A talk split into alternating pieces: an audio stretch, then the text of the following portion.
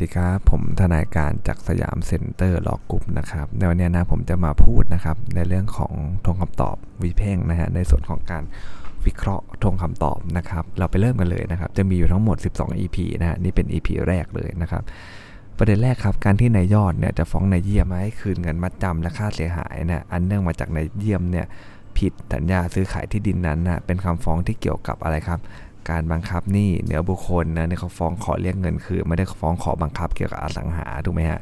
เพราะนั้นกรณีไม่ได้ต้องด้วยมาตราสีทวิเลยนะครับ ที่เขาจะไปฟ้องต่อศาลที่อสังหานั้นตั้งอยู่เนาะนะครับเพราะนั้นไปฟ้องที่ตรงนั้นไม่ได้นะถ้าเขาตอบบอกก็จะไปฟ้องที่ศาลที่อสังหาตั้งอยู่นั่นแหละครับ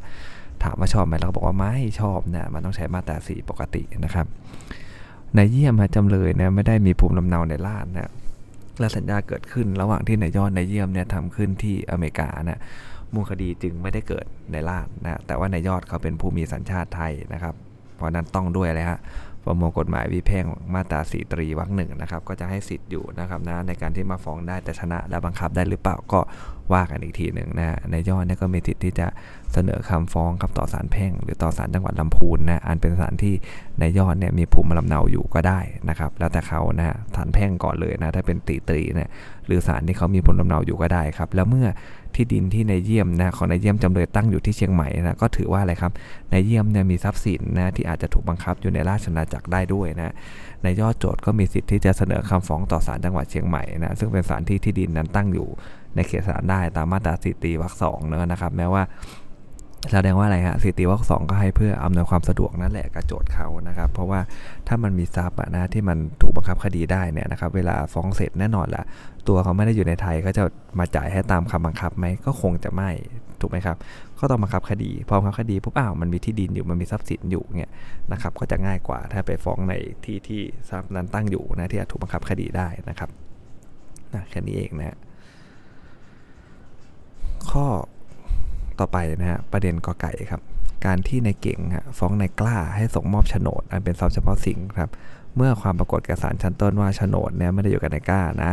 แต่อยู่ที่นางทิพย์นะมารดาก็เป็นผู้เก็บรักษาโฉนดไว้เนี่ยศาลย่อมไม่อาจจะพิพากษาบังคับให้นายกล้าเนี่ยส่งมอบโฉนดให้แก่นายเก่งได้นะครับ และหากศาลพิพากษายกฟ้องให้ในเก่งไปฟ้องนางทิพย์เป็นคดีใหม่ก็ทำไม่ได้ แต่เป็นอุทลุมนะเป็นการฟ้องบุพการีของตนเนี่ยกรณีเห็นเป็นกรณีจำเป็นนะเป็นกรณีสมควรและจำเป็นเพื่อประโยชน์ทางความยุติธรรมนะศาลได้มีคำสั่งเรียกนางทิพย์เนี่ยเข้ามาเป็นจำเลยร่วมนะครับตามวิเพ่งมาตรา 57 นะอนุสามอนุขอก็ได้นะสำหรับคำร้องของโจทย์ เป็นเพียงแต่แสดงให้ปรากฏต่อศาลว่ามีกรณีจำเป็นแล้วก็สมควรนะที่จะเรียกบุคคลภายนอกเข้ามาในคดี ซึ่งศาลมีอำนาจที่จะเรียกนางทิพย์เข้ามาเป็นจำเลยร่วมได้เองตามมาตรา 57 อนุสามอนุขอนะไม่อยู่ในบังคับที่ต้องยื่นฟ้องพร้อมมาคำฟ้องแสดงว่าเนี่ยเขาก็มาเชร์ชาเลนเหมือนกันในอีกฝั่งหนึ่งว่าเฮ้ยไอ้คำลองเรียกเข้ามาเนี่ยนะฮะมันไม่ได้ยื่นมาพร้อมมาคำฟ้องยื่นไม่ได้นะคำตอบก็คือว่าอะไรครับอันนี้ศาลมีอำนาจนะที่จะเรียกเข้ามาเป็นจำเลยร่วมได้เอง เพราะว่าศาลเห็นว่าอะไรครับ ศาลเห็นว่าเป็นกรณีมีเหตุจำเป็นและเหตุสมควรนะครับนะที่ศาลชั้นต้นเรียกเข้ามาก็ชอบด้วยกฎหมายแล้วนะขอไข่ครับ คดีเนี้ยโจทย์ ฟ้องบังคับ ให้จำเลยส่งมอบโฉนดนะครับและเรียกค่าเสียหาย เมื่อข้อเท็จจริงปรากฏแก่ศาลว่าจำเลยร่วมเนี่ยเป็นผู้เก็บรักษาโฉนดไว้นะและศาลหมายเรียกจำเลยร่วมเข้ามาเป็นคู่ความใน 57 อนุสามอนุขอเนี่ยศาลย่อมมีอำนาจพิพากษาให้จำเลยร่วมเนี่ยนะส่งมอบโฉนดแก่โจทย์ได้นะไม่เป็นการพิพากษาหรือเกินไปกว่าหรือนอกจากที่ปรากฏในคำฟ้องแต่อย่างใดนะครับ ตามปวิแพ่งมาตรา142 นะฮะ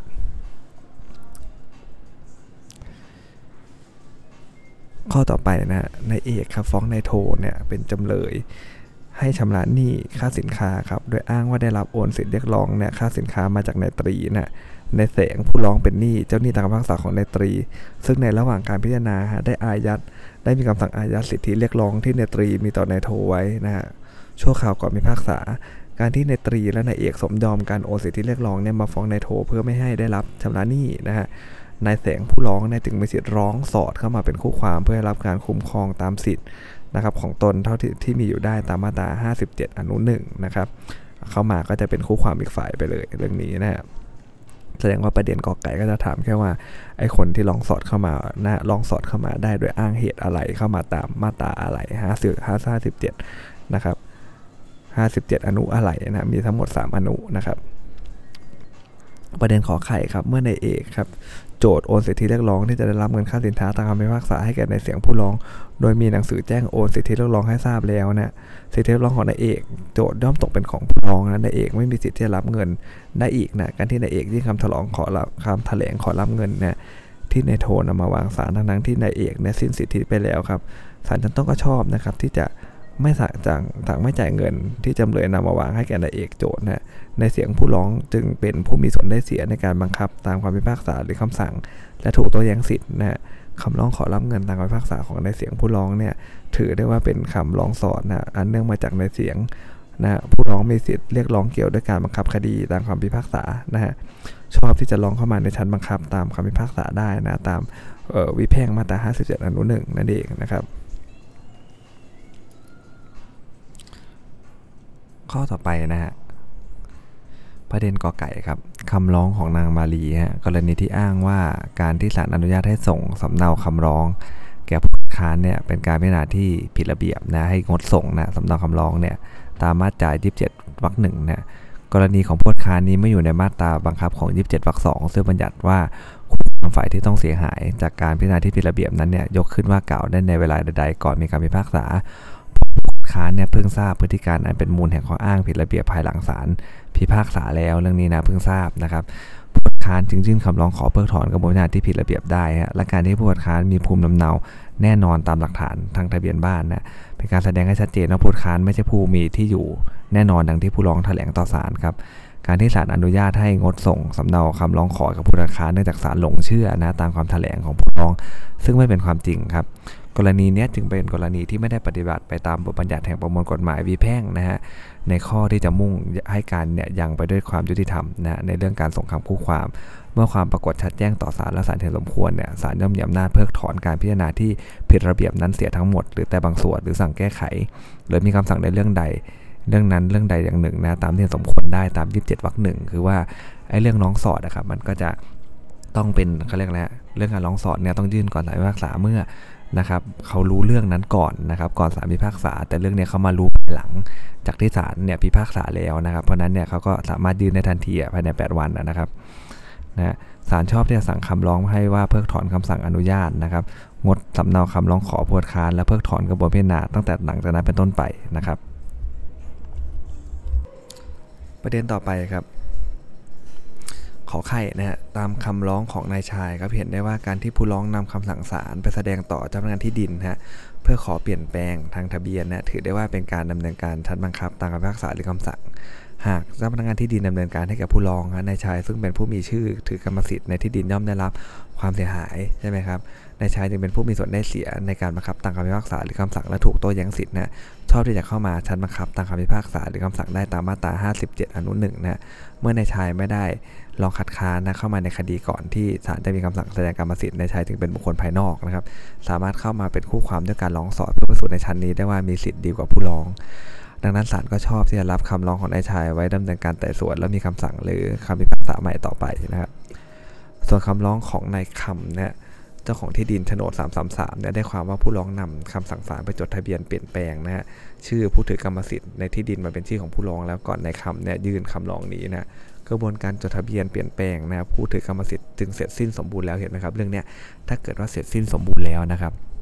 จดโอนไปแล้วเนี่ยการบังคับตามคำพิพากษาหรือคำสั่งเนี่ยนะก็ไม่มีต่อไปนะในคำเนี่ยก็ไม่มีสิทธิ์ที่จะร้องเข้ามาเป็นคู่ความตามมาตรา 57 อนุหนึ่งอีกนะศาลก็ต้อง ยกคำร้องของในคำเนี่ยนะเพราะว่าอะไรครับได้ความว่าผู้ร้องเนี่ยนำคำสั่งศาลไปจดทะเบียนเปลี่ยนแปลงแล้วเพิ่งจะมานะนะครับเพราะนั้นเนี่ยเสร็จสิ้นแล้วการบังคับตามคำพิพากษาหรือคำสั่งของศาลย่อมไม่มีอีกต่อไปนั่นเองนะข้อต่อไปนะครับตามคำร้องไอ้ตามคำฟ้องของนายแสงครับที่ว่าในการทำสัญญาปณิประนอมยอมความและศาลพิพากษาตามยอมในคดีก่อนเนี่ยนะ ในแสงเนี่ยไม่ได้มีส่วนนะฮะรู้เห็นนะฮะตามสัญญาปณิประนอมยอมความกันในสิทธิ์เลย แต่ในสิทธิ์แนะนำบุคคลอื่นนะครับไปแสดงตัวต่อศาลนะแถลงความเท็จต่อศาลจนศาลหลงเชื่อ พิพากษาตามยอมให้ให้นะเป็นกรณีที่นางแสงเนี่ยนายแสงกล่าวอ้างว่าศาลก่อนเนี่ยดำเนินการพิจารณาไม่ชอบด้วยกฎหมายครับไม่เป็นไปตาม 1 3 8วรรคหนึ่งนะเรื่องปฏิปนอมเนาะ ในข้อที่มุ่งหมายจะยังให้การเป็นไปด้วยความยุติธรรมเนี่ยอันนี้ก็เอาไปเขียนก็ดีนะข้อมุ่งหมายที่จะยังให้การเป็นไปด้วยความยุติธรรม เป็นกระบวนการพิจารณาที่ผิดระเบียบตามมาตรา 27 นะซึ่งศาลในคดีก่อนนะมีอำนาจต่างเพิกถอนกระบวนการพิจารณาที่ผิดระเบียบนี้ได้นะในแสงชอบที่จะยื่นคำร้องเข้ามาในคดีเดิมนะที่อ้างว่ามีการพิจารณาที่ผิดระเบียบนะ ราะเป็นการยื่นคำร้องที่เสนอเกี่ยวเนื่องกับคดีที่ศาลได้มีคำพิพากษาไปแล้วนะครับ ตรงนี้สำคัญนะเพราะเป็นการยื่นคำร้องที่เสนอเกี่ยวเนื่องกับคดีที่ศาลเนี่ยได้มีคำพิพากษาไปแล้วนะในแสงจะมายื่นฟ้องเป็นคดีใหม่ต่างหากไม่ได้นะครับ ในแสงก็เลยไม่มีอำนาจฟ้องนะศาลจังหวัดตราดเนี่ยชอบที่จะไม่รับคำฟ้องของในแสงไว้พิจารณาต้องมายื่นตามมาตรา7อนุ4นะครับ ประเด็นขอไข่นะการยื่นคำร้องขอให้เพิกถอนกระบวนการที่ผิดระเบียบตามมาตรา 27 เนี่ยนะแสงเนี่ยจะต้องยกข้อคัดค้านเรื่องผิดระเบียบนั้นนะกล่าวอ้างเนี่ยไม่ช้ากว่า 8 วันนับจากวันที่ทราบพฤติการอันเป็นมูลแห่งข้ออ้าง ตามมาตรา 27วรรคสองครับเมื่อปรากฏว่าในแสงทราบพฤติการอันเป็นมูลแห่งข้ออ้างว่าผิดระเบียบตั้งแต่ 25 พฤศจิกาเลยนะ เป็นวันที่ไปตรวจดูสำนวนก็ต้องรู้แล้วถูกไหมแต่ในแสงเนี่ยเพิ่งจะมายื่นคำร้องผ่าเข้าไปวันที่ 15 ธันวาเห็นไหมครับ อันนี้มันเลย 8 วันแล้วนะเป็นการไม่ชอบครับ ตามมาตรา 27 วรรคสองชอบที่ศาลศาลจังหวัดจะยกคำร้อง แต่ว่าการที่อะไรครับมีบุคคลอื่นมาแสดงตัวและนำความเท็จแถลงต่อศาลจนศาลหลงเชื่อเนี่ยพิพากษาตามยอมนะเป็นการดำเนินกระบวนการที่ ไม่ชอบด้วยกฎหมายในข้อที่จะยังให้การเป็นไปด้วยความยุติธรรม และเกี่ยวกับความสงบเรียบร้อยของประชาชนด้วยนะเมื่อศาลเห็นสมควรก็ย่อมมีอำนาจที่จะสั่งเพิกถอนกระบวนการผิดระเบียบนั้นเสียเองได้นะซึ่งเป็นกรณีสั่งเพิกถอนโดยอาศัยอำนาจของศาลเองนะตามมาตรา27วรรคหนึ่งแค่กระตุกจิตกระชากใจให้ศาลเห็นนะฮะอันนี้ไม่อยู่ในบังคับของ 7 วันไอของ 8 วันนะตามมาตรา27วรรคสองนะครับแม้ว่าแล้วในแสงจะยื่นคำลองช้าก็ 8 วันนะ นับแต่วันที่ในแสงทราบเรื่องผิดระเบียบศาลระยองก็ชอบที่จะมีคำสั่งให้เพื่อถอนกระบวนพิจารณาผิดระเบียบนั้นเสียเองก็ได้นะตามมาตรา 27วรรคหนึ่งนั่นเองนะครับ ข้อต่อไปนะครับประเด็นกอไก่ฮะเมื่อศาลชั้นต้นอนุญาตให้โจทย์ถอนฟ้องนายโทแล้วก็จำหน่ายคดีของนายโทเนี่ยออกจากระบบความแล้วเนี่ยแน่นอนแหละเป็นบุคคลภายนอกแล้วนะถอนฟ้องไปแล้วก็เลยเป็นนะครับ ย่อมมีสิทธิ์เป็นคู่ความได้ด้วยการร้องสอดนะเพราะเขาเป็นบุคคลนะภายเอ่อบุคคลภายนอกแล้วตามมาตราทับเจ็ดวรรคหนึ่งนะการที่นายโทเนี่ยนะครับยื่นคำร้องขอเข้ามาเป็นจำเลยร่วมกับห้างหุ้นส่วนจำกัดนะเพราะว่านายโทเป็นหุ้นส่วนผู้จัดการนะของจำเลยต้องร่วมรับผิดกับจำเลยที่หนึ่งโดยไม่จำกัดจำนวนถือได้ว่าอะไรฮะมีส่วนได้เสียตามกฎหมายในผลแห่งคดีนั้นไอ้บทดิ้งพวกนี้เราต้องจำนะฮะถามว่าทำไมต้องจำครับ เพราะว่ามันเอาคำอื่นไปแทนไม่ได้อะแทนก็ไม่ได้สกอร์ไม่ได้คะแนนหรอกครับเพราะเป็นคำที่มันเฉพาะเนี่ยถือได้ว่าในโทมีส่วนได้เสียตามกฎหมายในผลในคดีนั้นนะเอาคำไหนไปแทนนะนะมันแทนยากนะครับ เอาคำตามตัวบทดีกว่านะถูกแน่นอนนะถือว่าในโทมีส่วนได้เสียตามผลกฎทำผลเอ่อตามกฎหมายในผลของคดีนั้นนะจึงเป็นการร้องสอดตามมาตรา 57 อนุ 2 ในโทเนี่ย ย่อมต้องห้ามครับไม่ให้ใช้สิทธิ์อย่างอื่น นอกจากสิทธิ์ที่มีอยู่แก่จำเลยที่1นะซึ่งตนเข้าร่วมนะครับตามมาตรา 58วรรค2นะเมื่อจำเลยที่หนึ่งขันนัดยื่นคำให้การแล้วเนี่ยในโทย่อมไม่มีสิทธิ์ยื่นคำให้การนะเพราะเป็นการใช้สิทธิ์อย่างอื่นนะนอกจากที่มีอยู่แก่จำเลยที่ 1 ซึ่งในโทเนี่ยขอเข้าเป็นจำเลยร่วมเนี่ยนะฮะเรื่องนี้เนี่ยมันมีประเด็นค่อนข้างน่าสนใจเลยนะฮะ เพราะว่าอธิบายเรื่องลองสอบตาม 57 อนุ 2 ได้ดีมากเลยนะนะแพทเทิร์นการออกข้อสอบก็ประมาณนี้ต่อ57 อนุ 2 นะ อย่างแรกเราต้องรู้ก่อนว่าอันไหน 57 อนุ 1 อันไหน 57 อนุ 2 นะครับไอ้เรื่องนี้นะมีส่วนได้เสียตามกฎหมายในผลของคดีนั้นนะครับก็จะเป็น 57 อนุ 2 เห็นไหมฮะเรื่องนี้ถ้าเกิดต้องร่วมรับผิดกับจำเลยหนึ่งโดยไม่จำกัดจำนวนเพราะเขาเป็นอะไรอะหุ้นส่วนผู้จัดการ อันนี้ 57 อนุ 2 แน่นอน ไม่ไม่สามารถตั้งตัวเองเป็นคู่ความฝ่ายที่ 3 ได้อยู่แล้วถูกไหมฮะมันก็ต้องต้องลีนต้องเอ็นพิงไปกับ อ้ตัวหุ้นส่วนบริษัทนั้นอยู่แล้วนะเพราะนั้นเนี่ยพอมันเข้ามาตาม 57อนุ2เนี่ยห้ามไม่ใช้สิทธิ์อย่างอื่น นอกจากสิทธิ์ที่มีอยู่แก่จำเลยที่1นะซึ่งตนเป็นฝ่ายเข้าร่วมเพราะนั้นเนี่ยถ้าเขาขัดนัดยื่นคำให้การเนี่ยนะครับจะไปให้การได้ไหมก็ไม่ได้นะนะเพราะว่ากฎหมายบอกห้ามใช้สิทธิ์อย่างอื่นนอกจากสิทธิ์ที่มีอยู่นะแก่จำเลยที่1เนี่ยซึ่งตนฝั่งเออซึ่งตนเขาเป็นจำเลยร่วมเนี่ย ก็จะยื่นคำให้การนี่อะไรไม่ได้เพราะเขาไม่ได้ยื่นนะครับ มันจะไม่เหมือนกันเลยถ้าเข้ามาตาม 57 อนุ 1 หรืออนุ3อะก็จะคนละอย่างก็ยื่นได้ทั้งนั้นนะคำให้การก็ยื่นได้นะครับ แต่เรื่องนี้เนี่ยไม่สามารถจะยื่นคำให้การได้แล้วนะครับเพราะเป็นการใช้สิทธิ์อย่างหนึ่ง นอกเหนือนะจากสิทธิ์ที่มีอยู่แก่จำเลยที่ 1 ซึ่งนายโทเนี่ยเขาเป็นจำเลยร่วมนะครับคำสั่งศาลชั้นต้นที่อนุญาตให้นายโทเขาเป็นจำเลยร่วมชอบแล้วนะแต่คำสั่งศาลชั้นต้นเนี่ยที่ให้รับคำให้การของนายโทเนี่ยไม่ชอบนะครับ ประเด็นขอไข่ครับ นายเอกทำสัญญารับจ้างก่อสร้างกับห้างหุ้นส่วนการท่องเที่ยวที่จังหวัดชัยนาทครับเพื่อก่อสร้างสำนักงงานสาขาในจังหวัดเดียวกันนะการที่ห้างหุ้นส่วนจำกัดการท่องเที่ยวเนี่ยผู้ว่าจ้างได้สั่งจ่ายเช็คนะชำระหนี้ก่อสร้าง มูลหนี้ตามเช็คจึงมาจากหนี้ค่าก่อสร้างที่ได้ทำสัญญาระหว่างกันที่ชัยนาทนะครับตามมาตราสีอนุหนึ่งนะคำว่ามูลคดีเกิดขึ้นเสียอนุหนึ่งหมายถึงเหตุ อันเป็นที่มาแห่งการโต้แย้งสิทธิ์ทำให้โจทย์เกิดอำนาจฟ้องอะศาลจังหวัดชัยนาทจึงเป็นศาลที่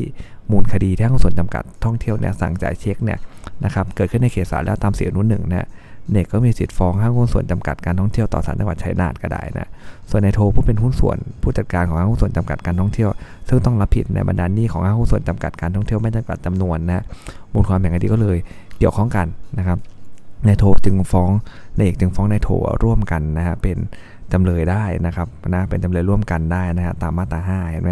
เป็นหุ้นส่วนผู้จัดการนะต้องรับผิดร่วมในบรรดาหนี้ของห้างส่วนโดยไม่จำกัดจำนวนอยู่แล้วนะเพราะนั้นเนี่ยจะจะฟ้องตัวกรรมการกับฟ้องห้าง หรือกับบริษัทกับกรรมการเนี่ยมูลความแห่งคดีมันเกี่ยวข้องกันนะก็ฟ้องรวมกันมาได้เลยนะตามมาตรา5นั่นเองนะครับเพราะนั้นเนี่ยนายเอกก็เลยฟ้องนะฮะห้างหุ้นส่วนจำกัดการท่องเที่ยวและนายโทเนี่ยให้ร่วมกันชำระหนี้เงินนะทำชำระเงินตามเช็คต่อศาลจังหวัดชัยนาทได้นะครับ ข้อต่อไปนะครับ ตามมาตรา 57วรรคหนึ่งนะบัญญัติว่าบุคคลซึ่งไม่ใช่คู่ความเนี่ยอาจเข้ามาเป็นคู่ความได้ด้วยการร้องสอดนะเราก็ดู wording เลยนะว่าคำว่าอาจเข้ามาเป็นคู่ความได้เนี่ยมีความหมายเพื่อให้ศาลเนี่ยใช้ดุลยพินิจซะก่อนนะครับ ว่ามีสมควรให้อนุญาตให้เข้ามาเป็นคู่ความหรือไม่ก็ได้นะแล้วแต่ว่าคำร้องนั้นมีเหตุอันควรหรือไม่นะครับไม่ได้บังคับเลยนะว่าศาลต้องอนุญาตเสมอไปนะครับแล้วก็ ไม่มีกฎหมายบังคับให้ศาลต้องไต่สวนคำร้องขอให้เรียกบุคคลภายนอกเข้ามาเป็นโจทย์ร่วมเสียก่อนมีคำสั่งแต่อย่างใดนะศาลจะยกเลยก็ได้ ถ้าศาลดูว่าไม่ได้มีเหตุอะไรเลยนะอย่างไรก็ตามครับการที่จำเลยนะอยู่ในตึกนะครับพิพาทชั้นล่างนะครับ โดยอาศัยสิทธิตามสัญญาประนีประนอมยอมความนะที่ทำไว้กับโจทย์ครับไม่เป็นขัดสิทธิโจทย์อะไรไม่ได้โต้แย้งสิทธิของนายสินด้วยนะเมื่อในโจทย์เนี่ยเป็นผู้ให้จำเลยอาศัยอยู่เองนะหากศาลพิพากษาให้โจทย์แพ้คดี โจทย์ย่อมไม่อาจฟ้องหรือถูกนายสินฟ้องตนเพื่อใช้สิทธิ์ไล่เบี้ยหรือค่าทดแทนนะจึงไม่ใช่กรณีที่กฎหมายบังคับให้ต้องมีบุคคลภายนอกเข้ามาในคดีครับจึงเป็นกรณีไม่ชอบที่จะเรียกนายสินเนี่ยเข้ามาในคดีนะครับตามวิเพ่งมาตรา 57 อนุ 3 นะครับดังนั้นเนี่ยศาลได้มีคำสั่งโดยไม่ต้องไต่สวนซะก่อนเลยก็ได้นะก็ยกคำร้องขอร้องสอดเลยนะแต่คำสั่งเรียกนายสินเข้ามาเป็นโจทย์ร่วมเนี่ยเป็นคำสั่งที่ไม่ชอบนะครับเพราะว่าอะไรครับโจทย์ย่อมไม่อาจ ฟ้องหรือถูกนายสินฟ้องตนได้เพื่อการใช้สิทธิไล่เบี้ยหรือใช้ค่าทดแทนนะฮะแล้วก็ไม่ใช่กรณีที่มีกฎหมายบังคับให้บุคคลภายนอกเข้ามาในคดีด้วยนะครับข้อต่อไปครับโจทย์ฟ้องว่านะจำเลยในกระทำละเมิดต่อโจทย์ เป็นเหตุให้โจทย์ต้องเสียหายนะสูญเสียที่ดินสวนยางของโจทย์ไปนะครับจำเลยให้การต่อสู้ว่าที่พิพาทเป็นที่สาธารณะมาจากของโจทย์นะจำเลยไม่ได้ทำละเมิดต่อโจทย์โดยขอให้ยกฟ้องนะครับ แม้จำเลยจะไม่ได้กล่าว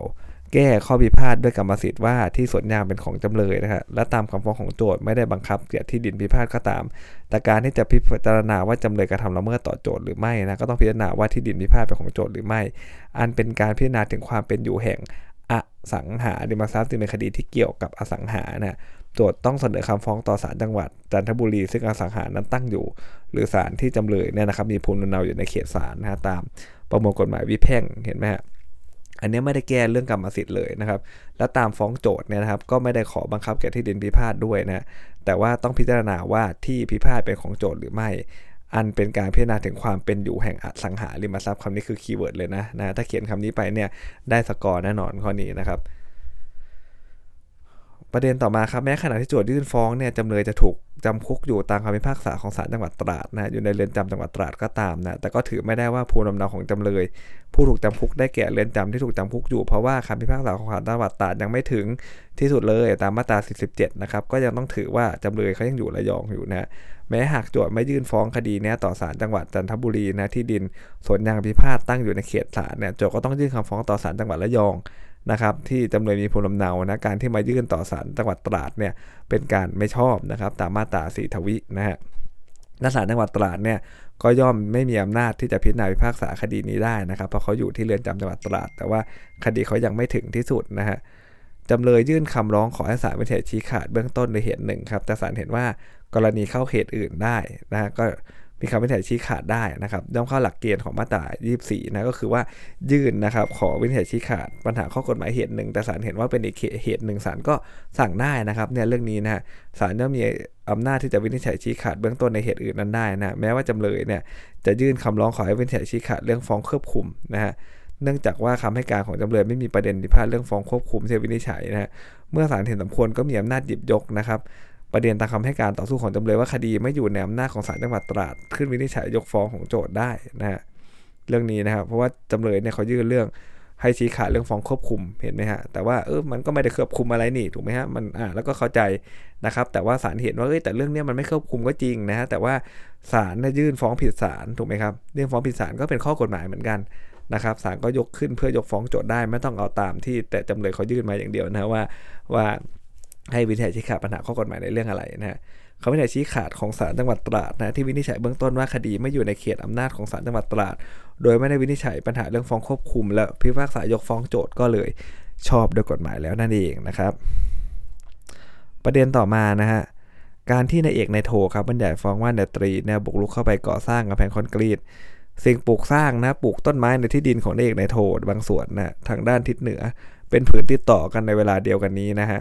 นายเอกและนายโทนะย่อมมีส่วนได้เสียในมูลเหตุแห่งเป็นรากฐานแห่งคดีนั้นแล้วนะครับนะบุกรุกเข้าไปนะครับ ผืนติดต่อกันนะเหมือนโดนบุกรุกเข้าไปนะครับ ทีเดียวอะผ่านหลายแห่งถูกไหมฮะแม้ที่ดินที่ถูกบุกรุกเนี่ยจะมีโฉนดคนละฉบับ และเป็นที่ดินต่างแปลงกันนะก็เป็นเรื่องของพยานหลักฐานทางทะเบียนเท่านั้นเองนะฮะ กรณีดังกล่าวถือได้ว่านายเอกนายโทเนี่ยมีส่วนได้เสียร่วมกันในมูลความแห่งคดีอย่าลืมเขียนนะ ถ้ามาตรา59 นะ มีส่วนได้เสียร่วมกันในมูลความแห่งคดีครับจึงชอบที่จะเป็นโจทย์ร่วมฟ้องนายตรีเข้ามาในคดีเดียวกันได้ตามมาตรา59 นะครับที่ศาลชั้นต้นวินิจฉัยว่านายเอกและนายโทเนี่ยฟ้องรวมเป็นคดีเดียวกันได้จึงชอบแล้วนะอย่างไรก็ตามครับนายเอกและนายโทร่วมกันเป็นโจทย์ฟ้องว่านายตรีบุกรุกเข้าไปก่อสร้างกำแพงคอนกรีตนะสิ่งปลูกสร้างปลูกต้นไม้อะไรนะขอเลยถอนไป นตรีให้การว่าไม่ได้ลุกล้ำที่ของเอกและโทเลยนะแต่ทำในที่ของที่นายตรีเนี่ยซื้อมานะรูปคดีจึงไม่มีการครอบครองปรปักนะครับ เพราะว่าการครอบครองปรปักเนี่ยจะมีในที่ดินของผู้อื่นเท่านั้นนะครับ การที่ศาลนั้นต้นหยิบยกประเด็นเรื่องการครอบครองปรปักและวินิจฉัยพิพากษายกฟ้องเป็นการวินิจฉัยนอกประเด็นนะฮะคำพิพากษาของศาลชั้นต้นก็เลยไม่ชอบด้วย มาตรา140 นี่เป็นฎีกาประชุมใหญ่เลยนะครับ การอุทธรณ์คำพิพากษาหรือคำสั่งศาลนะเป็นสิทธิ์ของคู่ความแต่ละคนที่จะดำเนินกระบวนพิจารณาเพื่อประโยชน์แห่งคดีของตนนะการขอขยายระยะยื่นอุทธรณ์เนี่ยเป็นกระบวนพิจารณาอย่างหนึ่งนะครับ ซึ่งได้กระทำโดยคู่ความคนหนึ่งเนี่ยนะฮะไม่ได้กระทำโดยคู่ความคนหนึ่งย่อมเป็นประโยชน์ของคู่ความนั้นคนเดียวนะโดยเฉพาะเลยนะ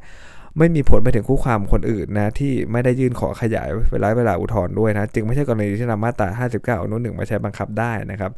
ดังนั้นนะเอกเนี่ยลงลายมือชื่อขอขยายระยะเวลาอุทธรณ์เพียงคนเดียวและศาลมีคำสั่งอนุญาตให้ขยายระยะเวลาอุทธรณ์ให้แก่นายเอก จึงเป็นประโยชน์แก่นายเอกเพียงผู้เดียวนะที่จะยื่นอุทธรณ์ได้ภายในเวลาที่ศาลชั้นต้นอนุญาตให้ขยาย แม้นายเอกและนายโทเนี่ยจะแต่งตั้งนายจัตวาทนายคนเดียวเนี่ยให้มีอำนาจยื่นอุทธรณ์นะครับ นะครับเรื่องนี้นะและในจัตวาได้ยื่นอุทธรณ์ให้บุคคลทั้งสองนะภายในเวลาที่ศาลชั้นต้นเนี่ยอนุญาตให้ขยายกันในเอกคนเดียวนะอุทธรณ์ของนายโทที่ไม่ได้ขอขยายระยะเวลาอุทธรณ์ไว้เนี่ยย่อมเป็นอุทธรณ์ทรที่ยื่นพ้นกำหนดระยะเวลาอุทธรณ์ตามมาตรา 229 นะที่ศาลชั้นต้นมีคำสั่งรับอุทธรณ์ของนายโทก็เลยไม่ชอบนะส่วนที่สั่งรับอุทธรณ์ของนายเอกนั้นชอบแล้วเห็นไหมเรื่องนี้นะแม้ว่า นายเอกนายโทเขาแต่งทนายคนเดียวนะ แต่ไม่รู้อะไรกระตุกจิตกระชากใจตอนที่ทนายเขาไปยื่นคำร้องขอขยายเนี่ยเขาขยายอุทธรณ์ของของนายเอกคนเดียวเขาไม่ได้ขอให้นายโทด้วยนะ สุดท้ายในสุดเวลานะทนายคนเดียวกันเขาทำเขาก็ทำมาพร้อมกันถูกไหมฮะอยู่ในอุทธรณ์ฉบับเดียวกันนะฮะก็เลยไปยื่นถูกไหมฮะไปยื่นต่อศาลนะฮะยื่นอุทธรณ์ให้นายเอกกับนายโทก็บอกฏว่าศาลเขารับแต่ของนายเอก ไม่รับของนายโทของนายโทอุทธรมันขาดแล้วนะเรื่องนี้เป็นดีกาปี 50นะทนายก็คงจะต้องกลับไปอธิบายกับทางนายโทนะครับว่าทำไมทำไมฮะตอนคุณขอขยายเนี่ยคุณขอขยายให้นายเอกได้ แล้วคุณไม่ขอขยายให้ผมนะฮะกลายเป็นว่าศาลเขาก็อนุญาตให้ขยายเฉพาะนายเอกคนเดียวนะไม่ได้ขยายให้นายโทด้วยนะครับ เรื่องนี้ก็เรียบร้อยนะฮะนะก็คงจะต้องอธิบายกันค่อนข้างยาวหน่อยนะครับ อ่านะฮะแล้วก็แต่เราก็รู้แล้วนะครับว่ามันเป็นการแต่ถ้าเอาไปตอบข้อสอบเนี่ยเป็นเรื่องที่อะไรครับ เป็นผลประโยชน์ของคู่ความคนนั้นคนเดียวไม่มีผลไปถึงคู่ความร่วมคนอื่น ที่ไม่ได้ขอขยายระยะเวลาอุทธรณ์ด้วยจะเอามาตรา 59นุนหนึ่งมาใช้บังคับไม่ได้นะครับแค่นี้เองนะคีย์เวิร์ดของมันนะครับอ่าสำหรับนะครับใน EP นี้ก็มีนะครับประเด็นที่น่าสนใจเพียงเท่านี้ครับ สวัสดีครับ